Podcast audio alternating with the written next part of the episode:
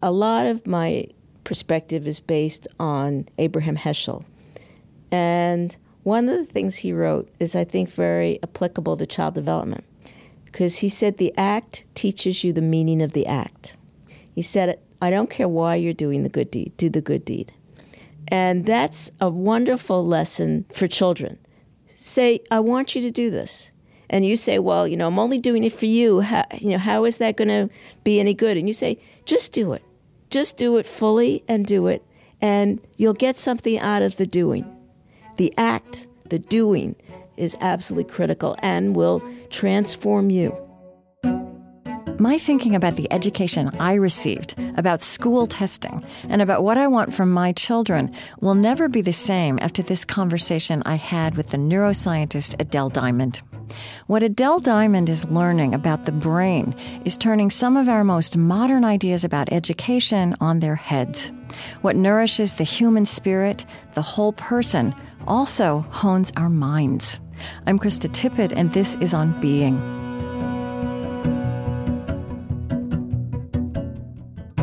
American born and Harvard trained, Adele Diamond is a professor of developmental cognitive neuroscience at the University of British Columbia.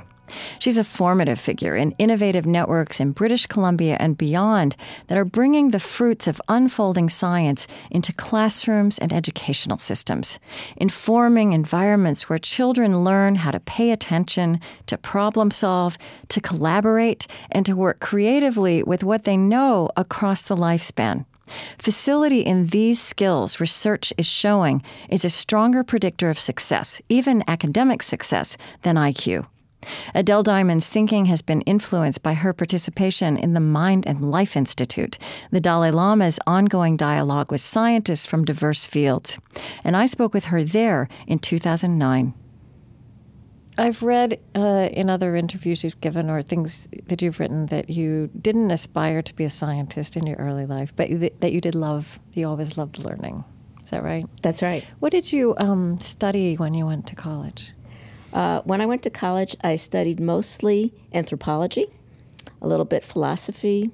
So my majors was sociology, anthropology, which was one department, and also psychology. But I spent more time in sociology, anthropology than psychology. Okay. And wanted to continue studying in those three fields. Didn't want to do anything that sounded like um, hard science or lab science. So, you know, how would you answer the question of how you went from there to becoming a, a founder of this field called developmental cognitive neuroscience? How did that happen? Uh, it happened because my original thesis topic didn't work out um, a lot of the sociology, psychology, philosophy I've read said that people needed to feel like they were masters of their fate. If you don't feel like you're in control of what's going to happen to you, you feel learned helpless, you feel depressed, you feel suicidal. But it seemed to me that everybody I read was Western. And it didn't seem to me to necessarily be intrinsically human, like everybody was saying. So I was going to go study in the South Pacific which seemed to me the most idyllic place I could think of, and see if it was true in the culture there. But I didn't think I was coming up with a good way to study this. Mm-hmm. And I didn't think any of the famous people at Harvard advising me were coming up with a good way to study it either. They said, You'll go and you'll do great work and it'll be wonderful. And I'm thinking, You guys are crazy. So I gave the money back. And my first year in graduate school, Jerry Kagan was jumping up and down, literally jumping out of his seat, about all the changes we see in babies' behavior in the first year of life. So um, in 1980, I started my dissertation, following up on this idea that the changes we see in babies in cognitive abilities can't be all maturation because their minds change all over the world in similar ways at the same time. Mm-hmm. But they're living in totally different circumstances. How can it just be experience and learning? There has to also be a maturational component. So that was the original spark that started my dissertation. So there's a lot of talk now from many different corners that our entire concept of education needs to change, needs to move out of the industrial age into the 21st century. And you and I are talking as part of a conference where there are a lot of very creative people, including the Dalai Lama, um, but also educators and scientists talking about this. So when I look at what you're doing, um, it's also suggesting a change in education and from a very specific vantage point informed by science. So let me just say it this way and ask you if this is right. That one of the things you're saying is that education is also not just about what we teach and what kind of information we put into brain, but understanding what's happening in the prefrontal cortex and working with that knowledge to help children develop and learn to learn better. Um, I think a lot of what you need in school is to learn skills because the content you'll forget. A lot of the content you're going to forget, mm-hmm. and the content you can always look up anyway. But we pretend like we're learning that content and we're supposed to remember it. Yes, and and you know, educators are worried that you need that content for the exams that you're going to take. Mm-hmm. But what's more important is that you should want to learn. What's more important is for you to know how to find that information if you need it. What's more important is for you to learn how to problem solve and use that information.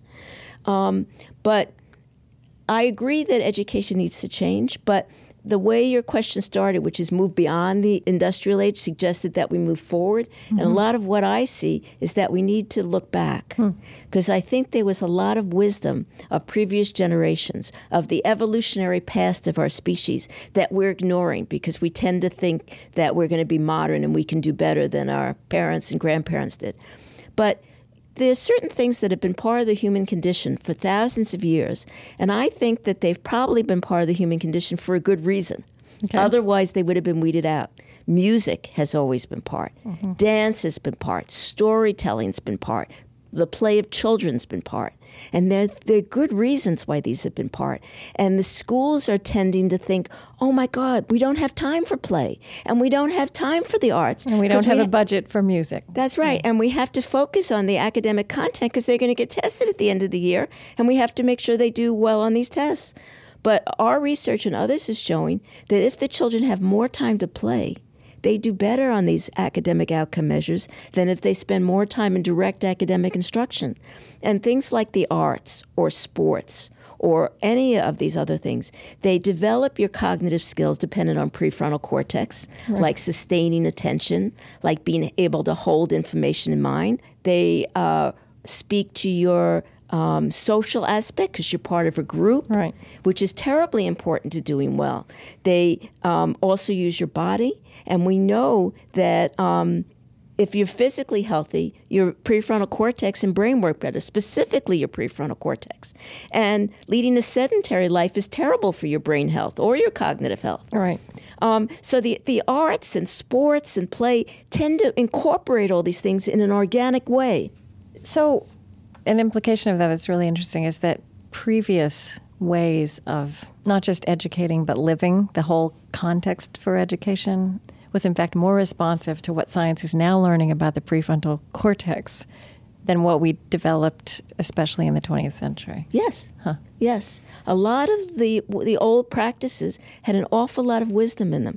At one of the sessions with the Dalai Lama yesterday, uh, Stephen Covey talked about the talking stick, which is a tradition among many of the indigenous right. people of North America.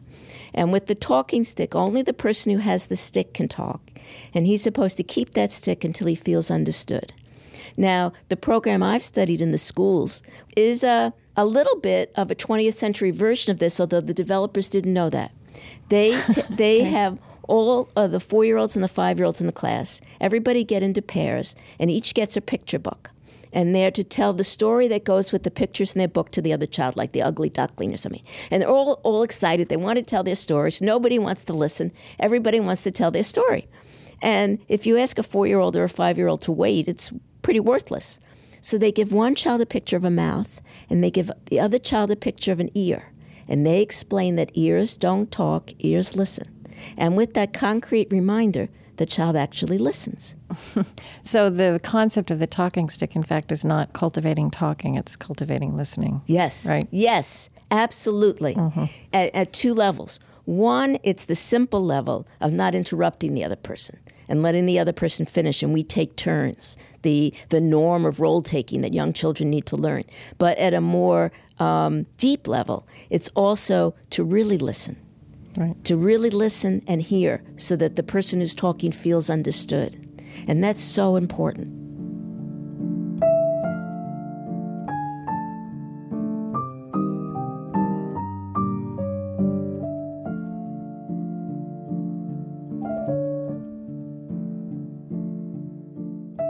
I'm Krista Tippett, and this is On Being. Today with neuroscientist Adele Diamond.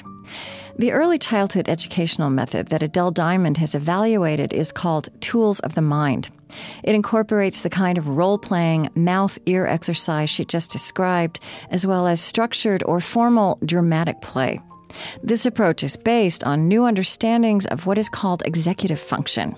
It describes the brain's capacity to coordinate the many kinds of mental activity involved in any human experience, and certainly in learning, from how we focus to how we feel. Executive function is in part about what Adele Diamond describes as inhibitory control. You need inhibitory control to stay on task when you're bored or when you meet an initial failure.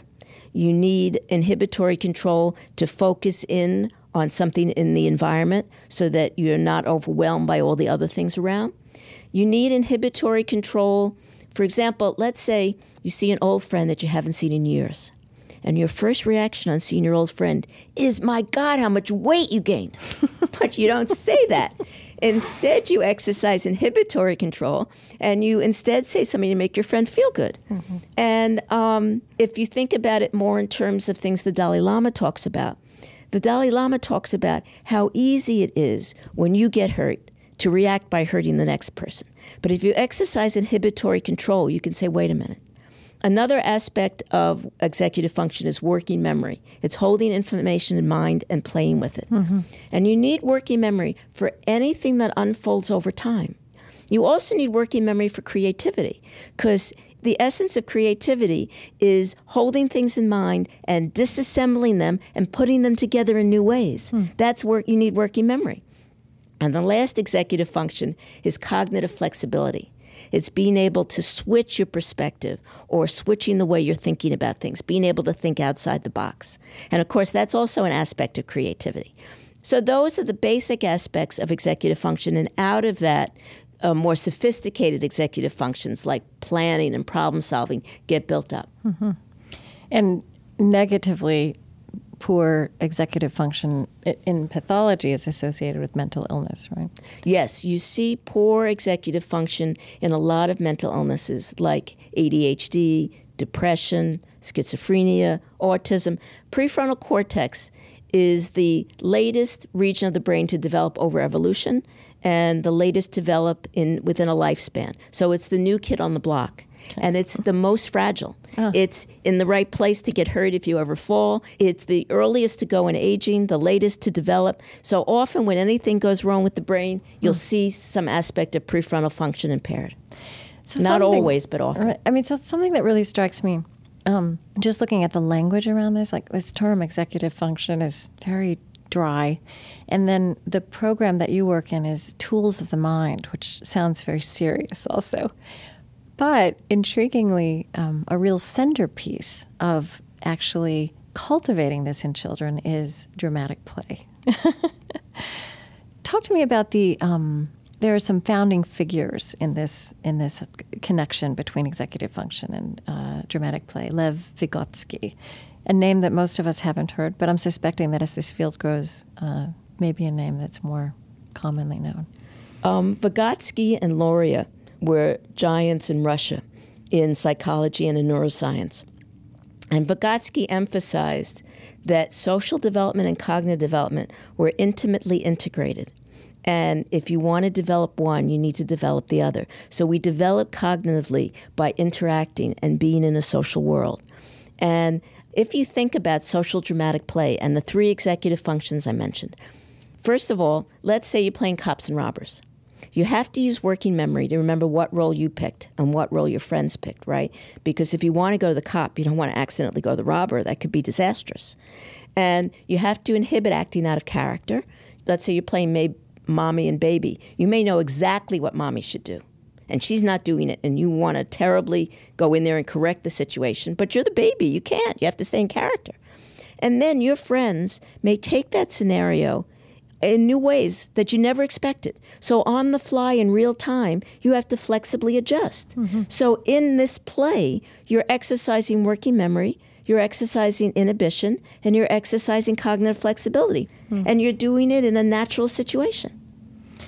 I think was it Vygotsky who said who maintained that um, that a child's ability to play creatively with other children is a better indicator of future academic success than than IQ. I think you've also said that discipline is a better indicator than IQ. Yes. Which when I was growing up in the 1960s, 70s, you know, everybody got IQ tests.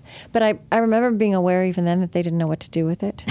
right? And that they would but Oh, I, you see, but- when I was growing up in the 1970s, they segregated us by IQ. Mm-hmm. So they had the intellectually gifted classes whose children had scored higher on IQ. And if you got a super high IQ and you were a girl in New York City, you could go to Hunter High School. Okay. Um, so IQ meant a lot in terms of tracking back then. But um, it turns out the work of Angela Duckworth and Marty Seligman shows that even in college, discipline, being able to exercise discipline and keep at it and practice and study and finish your assignments and start your assignments when you need to is much more important than IQ Um, which is kind of hopeful because then you don't have to worry that, you know, gee, I wasn't born with this high IQ, so I can't achieve. And the evidence is that that's not so. So, for example, in tools, they have the children write down a plan of what they want to do in their dramatic play. It may be pictures or just the first letter of the words of what they mean, but they write down something which is their plan. And often, initially in the beginning of the school year, the children want to change it after a couple of minutes. I'm tired of this. I want to go do something else. And the teacher comes back and brings their plan and says, wait a minute, you committed to doing this. You need to continue to do it for another 10, 15 minutes. And that's really important because that's really where the executive function comes in. Right. The having to do it when the, your first inclination isn't to do it. An example in a math context is a lot of children will do mirror writing, like they'll write a six reversed. Right. Now, that's very normal, but a lot of teachers will pull their hair out about this. So they might have the child write six a thousand times. Doesn't help, but they'll try whatever they can to try to get the child not to do it. And uh, uh, Elena Bodrova has a very simple way. And after an afternoon or an evening, the mirror writing is gone. What she says is when you go home tonight and you do your math homework, every time you're supposed to write a six, put down your pencil and pick up a red pencil. That's all she says. That's the whole instruction. None of this, you're a bad kid, you know. Uh, and the reason it works is because the child has an automaticity to do this mirror writing. And what, what the child really needs to do is take a moment and think and do what you really know you should do, but is not your first inclination. But if you ask a child this young to wait, it doesn't help. That is really interesting. So it gives the child some way to wait, which is the time it takes to put down the pencil and pick up the red pencil. So, you know, what my um, inquiry and conversation is always driving towards is how does this expand our understanding of, of who we are, of what it means to be human? And in what you just said about part of what this does is help children stop. That's an important spiritual discipline. I mean, I had written in my notes when I was preparing that that executive function is related to an ability to reflect which is also part, if we look at all the great spiritual traditions, or even just about what we know about being a whole human being, a very critical discipline, not just to learning, but to being. Do you think about things like that as you're as you're doing this work? Um, a little bit. Um, it's interesting that you, you talked about executive function as also um, disciplining attention or something like that. Because attention isn't usually a word I use, but I think the difference is just a matter of semantics. So you could call working memory holding information in mind and working with it, or you could call it keeping your attention focused on something and working with it. Right. So I think it's just semantics, and in fact, the neural bases of working memory and attention are, are pretty identical. It's very much concerned with also mm, resisting ways that could be hurtful to yourself or to another. So, for example, when you stop and reflect, you may realize that what's hurting you is the meaning that you've read into what somebody else did, not actually the act of what they did, but the intention you're impugning to it. And that you might be wrong about the intention you're impugning. Right. It may have been done for a totally different reason. So these are real moral and ethical um, impulses that are cultivated in this. Yes. Mm-hmm. Yes. I think also that um, I think you learn things by doing, which is why one of the reasons I think Tools of the Mind is so good. You know, if I asked you who's going to learn more, the driver or the passenger about the route, you'd say the driver without mm-hmm. even thinking twice. And you know why. The driver had to use it, and the passenger's passively sitting there.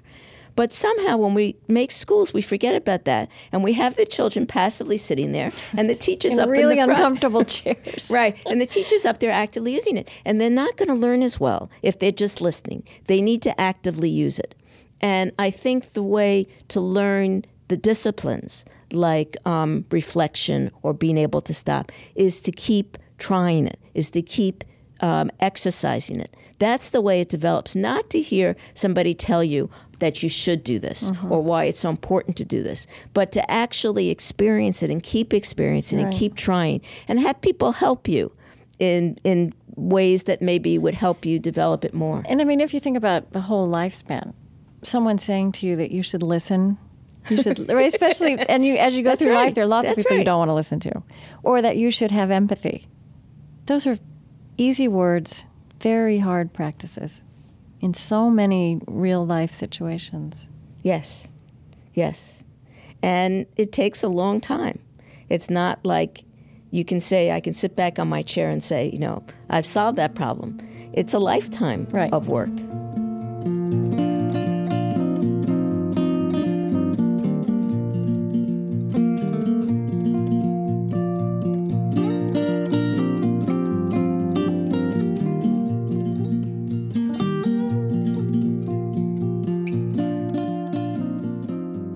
Something that interests me about you is you're also a dancer. I mean, it seems to me that this part of yourself, and you, I don't think you had a, any kind of scientific um, or academic motivation, but you you've actually kept that part of yourself alive.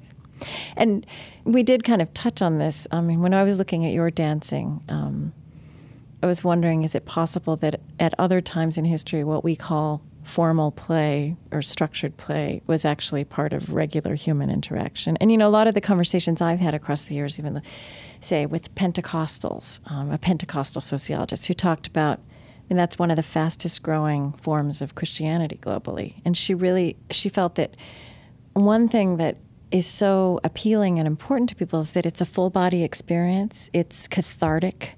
And she talked about how in our cultures, all kinds of religion used to play this this role where people would sing and dance and cry and it would be physical and emotional and spiritual all at the same time and now like say in western christianity you sit in pews and you sit up straight and you listen right and you That's listen right. and you listen to the to the monologue from up there it's actually very much like what happens in a classroom Yes, yes. And the more of you that gets involved, the body, the emotions, everything, Mm-hmm. the more you get out of it in many ways because it changes the brain. The nurtures the brain. The social nurtures the brain. The joy nurtures the brain. The physical activity nurtures the brain. Right. And it also nurtures your physical health. You're going to be more physically healthy if you're socially connected, if you're fit, if you're physically fit, if you're active, if you're using your mind actively. And um, I love all kinds of partner dance. right you've been in dance troupes but it seems like you've always maintained this as part of your life Yes, but the the dance that I that's my first love is American contra dance. Okay. And American contra dance was just what you're talking about. It was a part of the social fabric. When the settlers came over, it was a way for everybody to get together on a Saturday night. And it had to be easy because all these non-dancers had to be able to do it. And it was also socially leveling because the banker's wife might dance with the farmer because everybody got together for the dance. So it was very much a part of the social fabric of life. It wasn't a little side activity. Mm-hmm. Have you consciously experienced that part of yourself to flow into what you come to understand and appreciate as a scientist in this tools of the mind work? I don't see tools of the mind connecting so much. Okay. But I see other things connecting. In my talks, I often end my talks by talking about and showing a video about two programs. One is called El Sistema, the program of um, Jose Abreu, which uh, is the Youth and Children's Orchestra of Venezuela. And it's been so successful in Venezuela that about 25 other Latin American countries have adopted it. And the National Dance Institute, NDI, which was founded by Jacques d'Amboise, a remarkable ballet dancer in New York. Both programs have been around since the early 1970s, the mid 1970s. They've reached hundreds of thousands of children, mostly poor children. They take all comers. They don't charge anything. The orchestra program even includes children who are deaf. The dance program even includes children in wheelchairs. And both programs address all the parts of a human being. They both involve physical, visual, motor coordination. They exercise executive functions. You have to sustain attention. You have to hold sequences in mind.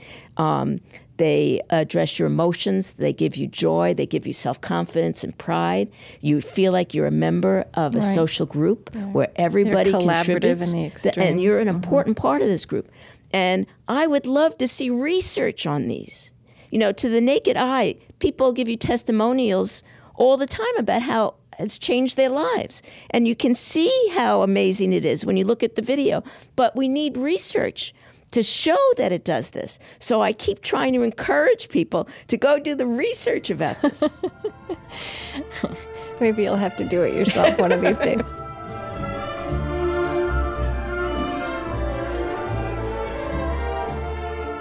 Here's the Simon Bolivar Youth Orchestra of Venezuela performing Danzón Number 2 by the composer Arturo Marquez.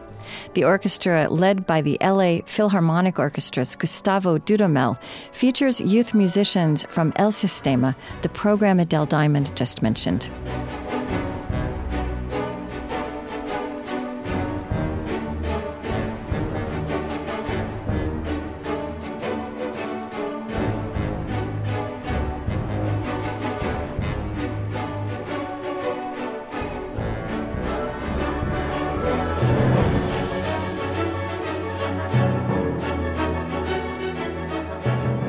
You can listen again and share this conversation with Adele Diamond through our website on being.org.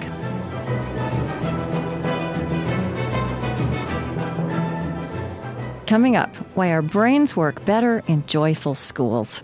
I'm Krista Tippett. On Being continues in a moment.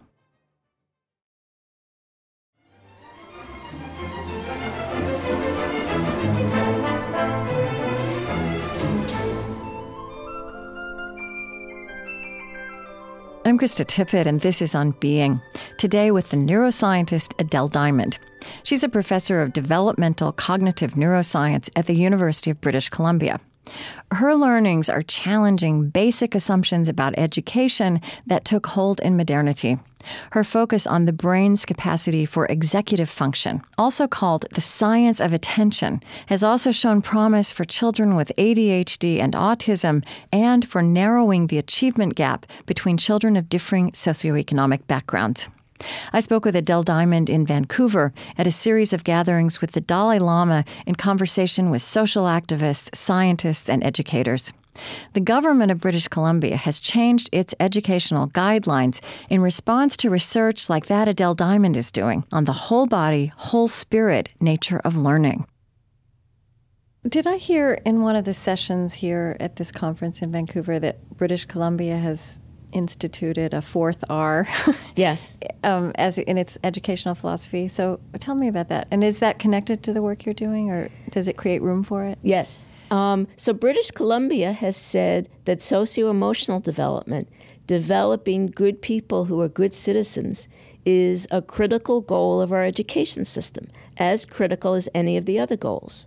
And it's something that parents and teachers and educational administrators take very seriously. Mm-hmm. And so they want very much to help develop children who are kind, who are caring, who are compassionate, who know that bullying is wrong, who know that helping another is right, um, and who do it. Also, one of the ways that British Columbia, and I think Canada in general, differs from the US is that government officials are much more open to research evidence and to having that research evidence inform what's happening on the ground. Mm-hmm. We should say you're American and and have spent more of your professional life in the United States. Right, too, I'm. So I'm you- American, yeah. but I'm just amazed at how open the government of Canada is at all levels the city level, the provincial level, and the national level to hearing the research evidence and to then modifying their policies in the light of evidence. They are want to be evidence based and they listen to the evidence. I was here only three days in this country, and they invited me to be in a press conference with the prime minister. I've never met the U.S. president. Probably never meet the U.S. president. Right. And that's a real difference, I think. And did they, so the Dalai Lama came here a few years ago, and you've also been part of. Have you been part of the Mind Life? Or- Not for very long, but I was at the Mind Life meeting in Dharamsala in India in April. Right. So um, I don't know if his visits here or the connections he's forged have had how much they've had to do with that, but I sense that it's one factor that it's created a certain energy and a feeling that something needs to be done rather than just talked about. Um, and I, you know, and I, I obviously there are some really interesting. Well, let's just say um, there's some really interesting parallels uh, and overlap if you talk about attention, executive function, and then you think about the word mindfulness. Clearly, uh, That's right. Those are kindred concepts. That's right. But tell me about your exposure, that encounter with with this Buddhist-led dialogue between science and, and spiritual figures, and how has that flowed in, informed, challenged you? Well, the Dalai Lama is very concerned with taking nice sounding statements and putting them into action. And so when I visited him in Dharamsala and talked about Tools of the Mind program, I asked how they help young children to develop their attention in Dharamsala, how the, the schools help the Tibetan children. And um, first of all, the Tibetan schools assume that very young children can't exercise executive function, so they don't try. Can't. Right. Okay. Um, but Jinpa, the Dalai Lama's interpreter, said that one thing that he thinks they do that helps is memorization. They emphasize memorization so that they may have a very long passage, and each day you'll get a small portion of it to memorize. And you have to remember that and all the portions you've gotten earlier, and eventually you've memorized the whole thing. And that sort of brought me back in my thinking to what we were talking about before about our pushing aside the wisdom of the ages. Mm-hmm. I had to memorize stuff in school and I hated it. And we've advanced to the point where we now poo poo memorization and, and that's old fashioned and there's no point. We even poo poo correct spelling, which drives me crazy. right. And it may be that while there's no necessary reason to memorize things, you can always look them up, that the discipline of being able to remember like that is a real important skill that helps the mind discipline itself.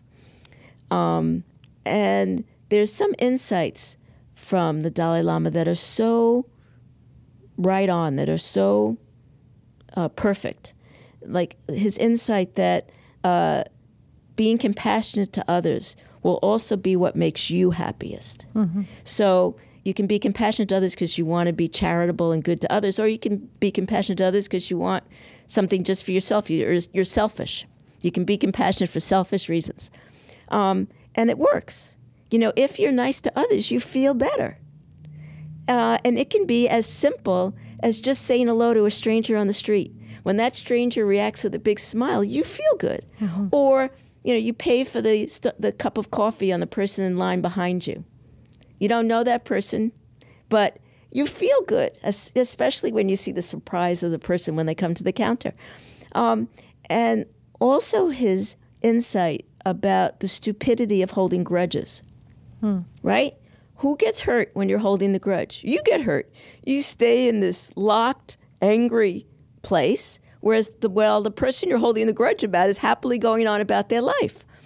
And there's a lot of wisdom there. And it's very pragmatic. it's too. very pragmatic, and if you try it, you see the wisdom of it. You know, if I say to you, the best way to make yourself happy is to try to make others happy, you say, well, that sounds very nice, but I don't believe it. But if you try it, then you see that it really does work. And there's actually a lot of research on this now. They've looked into what are the happiest people in old age. And the happiest people are rarely the people who've accumulated the most possessions, who have risen to the highest heights in their career.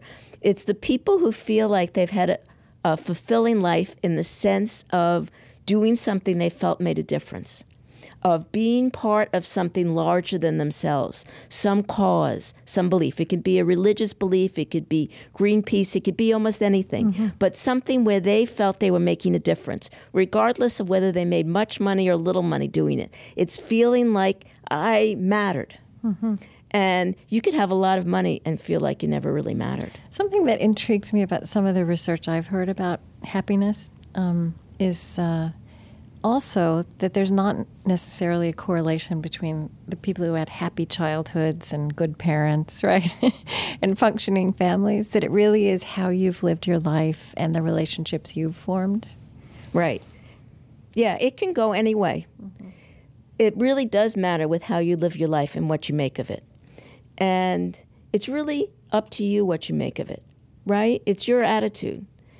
You can feel sorry for yourself the whole time, you can decide that I'm going to try to make lemonade out of lemons. But it is also true that people can get deeply hurt in childhood right. and have trouble ever being as happy as somebody else who hasn't gone through that horrific right. experience. Right. So, how does all of this, the work you do, these experiences you've had out of that, um, knowing, as you know, from a very special vantage point, that that play um, is an essential part of us, as much as I don't know what we think of as intelligence, right, or capability. Um, you are a practicing Jew. You, you, said this is an important part of your identity. I mean, so how do you think differently? Does that um, have a theological implication for you? Do you think differently about the nature of God?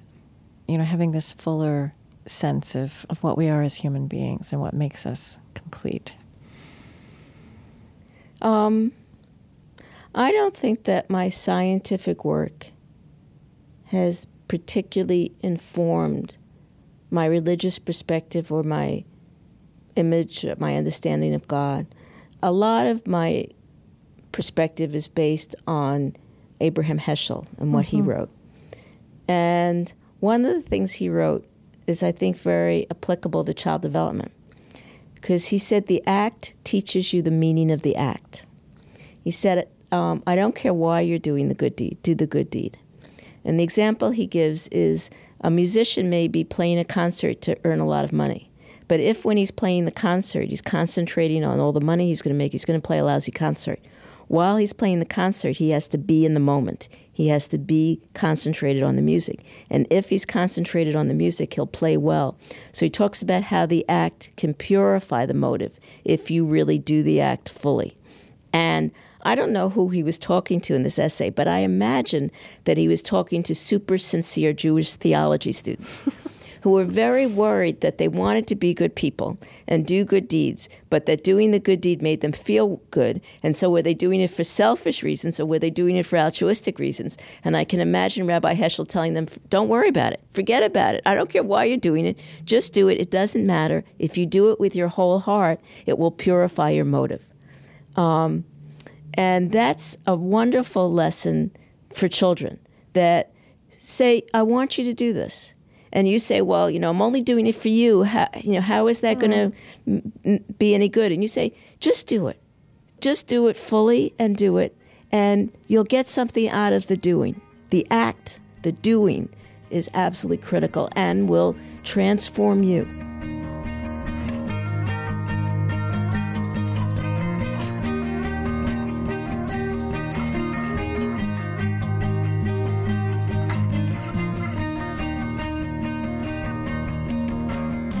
I'm Krista Tippett, and this is On Being. Today, exploring what neuroscientist Adele Diamond knows about the brain that might change all of our imagination about education and life. Before she went to Dharamsala for her first meeting of the mind and life conversations between Buddhist practitioners and scientists, Adele Diamond pulled together a book of readings to share with the Dalai Lama. Writings of figures who'd formed her spiritually from her own Jewish tradition and others, including Rabbi Abraham Joshua Heschel, as well as Isaac Bashevis Singer and Henri Nouwen.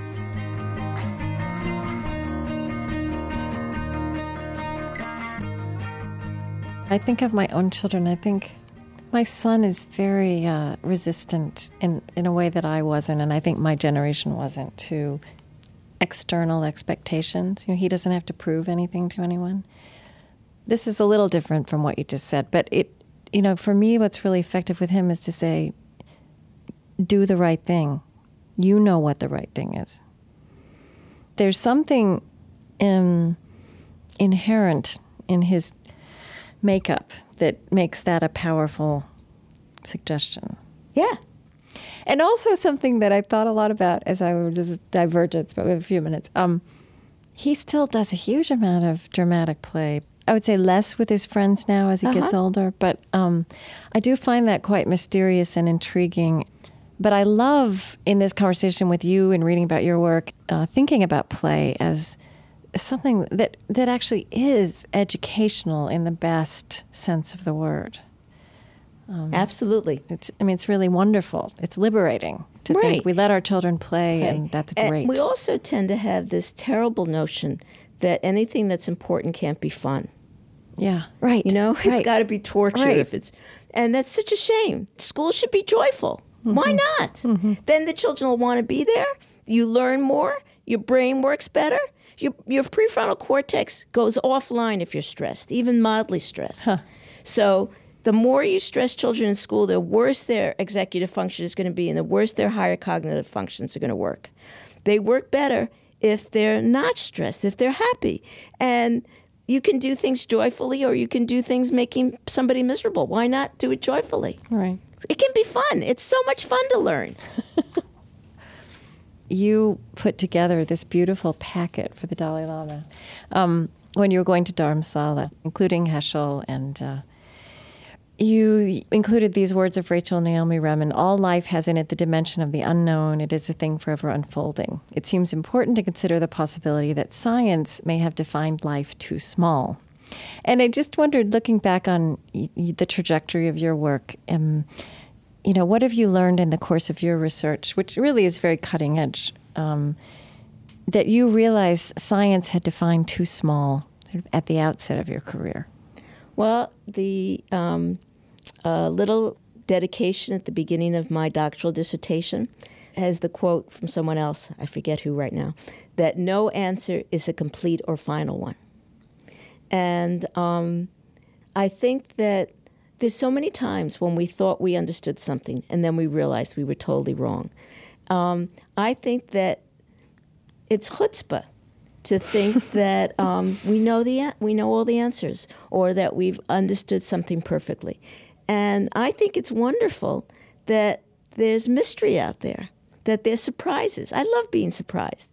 And actually, you learn much more from the surprises than you do from what you expected right? If if what you expected happens, then you just have confirmation you were right. But if what you didn't expect happens, then it says, "Ah, this is an opportunity to learn." Because I was wrong. I expected something else and this happened. So I think mysteries are just wonderful. It's very interesting because when I made this book for the Dalai Lama, I put a lot of love and time and effort into it. And my husband said, who came with me to Dharamsala, said, mm-hmm if you're going to give him a present, I want to give him a present too. So he wanted to give him a kite because he didn't think the Dalai Lama got to spend enough time playing. Now, your husband, is he a geneticist? Yeah, he was trained as a geneticist. Okay. And yes. he's Mormon. He's Mormon, okay. yes. All right. And, and his name is Don. Okay. I don't know if he would define himself uh, in those terms, but, okay. but he's my husband. Okay. And so then he found online that he could get a package of 10 plain undecorated kites for very inexpensively. So he asked me if I could find classes of school children to decorate them. So I contacted um, a colleague, Kim Schonert Reichl, and she helped me find a class of children with developmental disorders, many of them ADHD, who were either not on medication or on reduced medication because they were doing mindfulness. And so they had heard of the Dalai Lama, and they were very excited to be decorating these kites. And they were two children per kite. So on one side, they did self portraits, so it looked like a Picasso, because half of the kite was one child's face and half of the kite was the other child's face. And um, anyway, so my husband brings all these to Dharamsala, and we get a private audience with His Holiness. And we had the wisdom not to bring all the kites with us to the audience because the Dalai Lama said thank you, but it was very clear he wasn't going to fly any kites and he was going to put them in a drawer. so after that, we went to visit Matthieu Ricard uh, in Kathmandu, where he has a Tibetan monastery. And his, he has many humanitarian projects in connection with that. And one of them are schools for poor children, any background, doesn't matter, religious or ethnic. They call it bamboo schools because the buildings are all made out of bamboo. So we went to these bamboo schools and we brought the rest of the kites and we gave it to the children there. They had never flown kites before. And they were so happy to be flying these kites. And Matthieu was so happy to see the children so happy. And we took photos and videos, and I brought them back to the class in Vancouver of the children who had been studying mindfulness, and I showed them the pictures, and they were so happy to see how happy they had made the other children. That's a great story. And one of them said, You know, they're on the other side of the world, but we're all connected. That's great. Um, I think we should finish, but is there anything else you want to say? Anything this has sparked, or any place you want to go that we haven't gone? No, except that um, besides ignoring a lot of the wisdom of past generations, I think we also ignore the wisdom of people who don't have the fancy degrees and the fancy positions. And I think that's a shame because a lot of the people who are on the front lines working with kids, struggling to make ends meet, have a great deal of wisdom. And I think that we should be listening to that and honoring that more. And that's is that something you think about as you do your work because they're actually the it's actually the teachers who are going to be implementing these cutting edge. Right. you know, we Approaches go based into on science. daycares and preschools and we work with children and we see these amazing women. There's one woman who emigrated from Sierra Leone who wanted Montessori manipulable material and she couldn't afford it here. So she managed to get it from her country. And whenever the uh, child in her class is having trouble at home, she takes the child into her own home. She's had several foster children from this school you know she's the, these women go way beyond you know what what you know the minimal job requirements and give of themselves and of their love and they get so little recognition for it and so little money for it and it's such a shame i'd love to see them get more recognition and get more appreciated and more recognized um, the summer before I started my dissertation, I worked as a hired hand on a cattle ranch in Central Oregon. And I found the ranch because the wife of the ranch owner was a, a graduate of Radcliffe, so she was in the Radcliffe alumni directory. But I shared the bunkhouse with two boys whose whose um, mother had never left the area. She had the first boy when she was 16. She'd never gone to college. I don't think she graduated high school, but she was a wise woman. She was much wiser than this Radcliffe graduate. And if, uh, as your work suggests, or might continue to suggest, if as many people are thinking we may need a real serious overhaul of the very idea of education in our time, those are going to be the kinds of people on the front lines making that happen. Yes, yes. And I, I think we could also um, take advantage of all the older people who are retired from their jobs and would like to contribute and don't see any way to contribute. Right. They could help in the schools. Right. They could read to children or help them with simple skills or just spend time with them. It would be good for them and good for the children. Adele Diamond is a professor of developmental cognitive neuroscience at the University of British Columbia. Oh, it's a good breeze right now.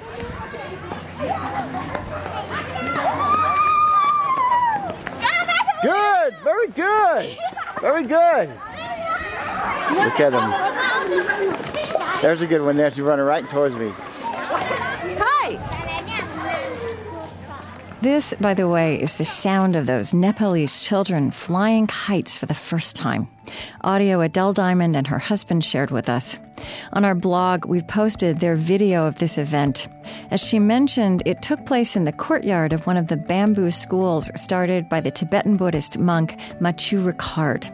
He's also a past guest of ours, and you can download our show with him, The Happiest Man in the World, as well as this current program, all at onbeing.org. You can also listen to both shows on your phone through our new iPhone and Android apps.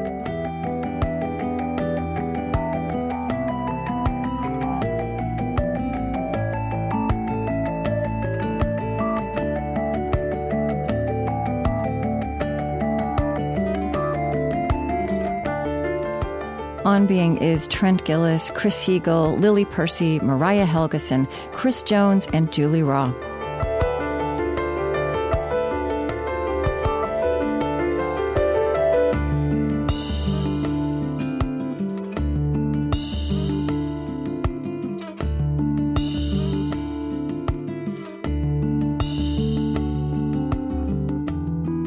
On Being is supported by the Ford Foundation, working with visionaries on the front lines of social change worldwide at fordfoundation.org, and by Kalliopeia Foundation, contributing to organizations that weave reverence, reciprocity, and resilience into the fabric of modern life.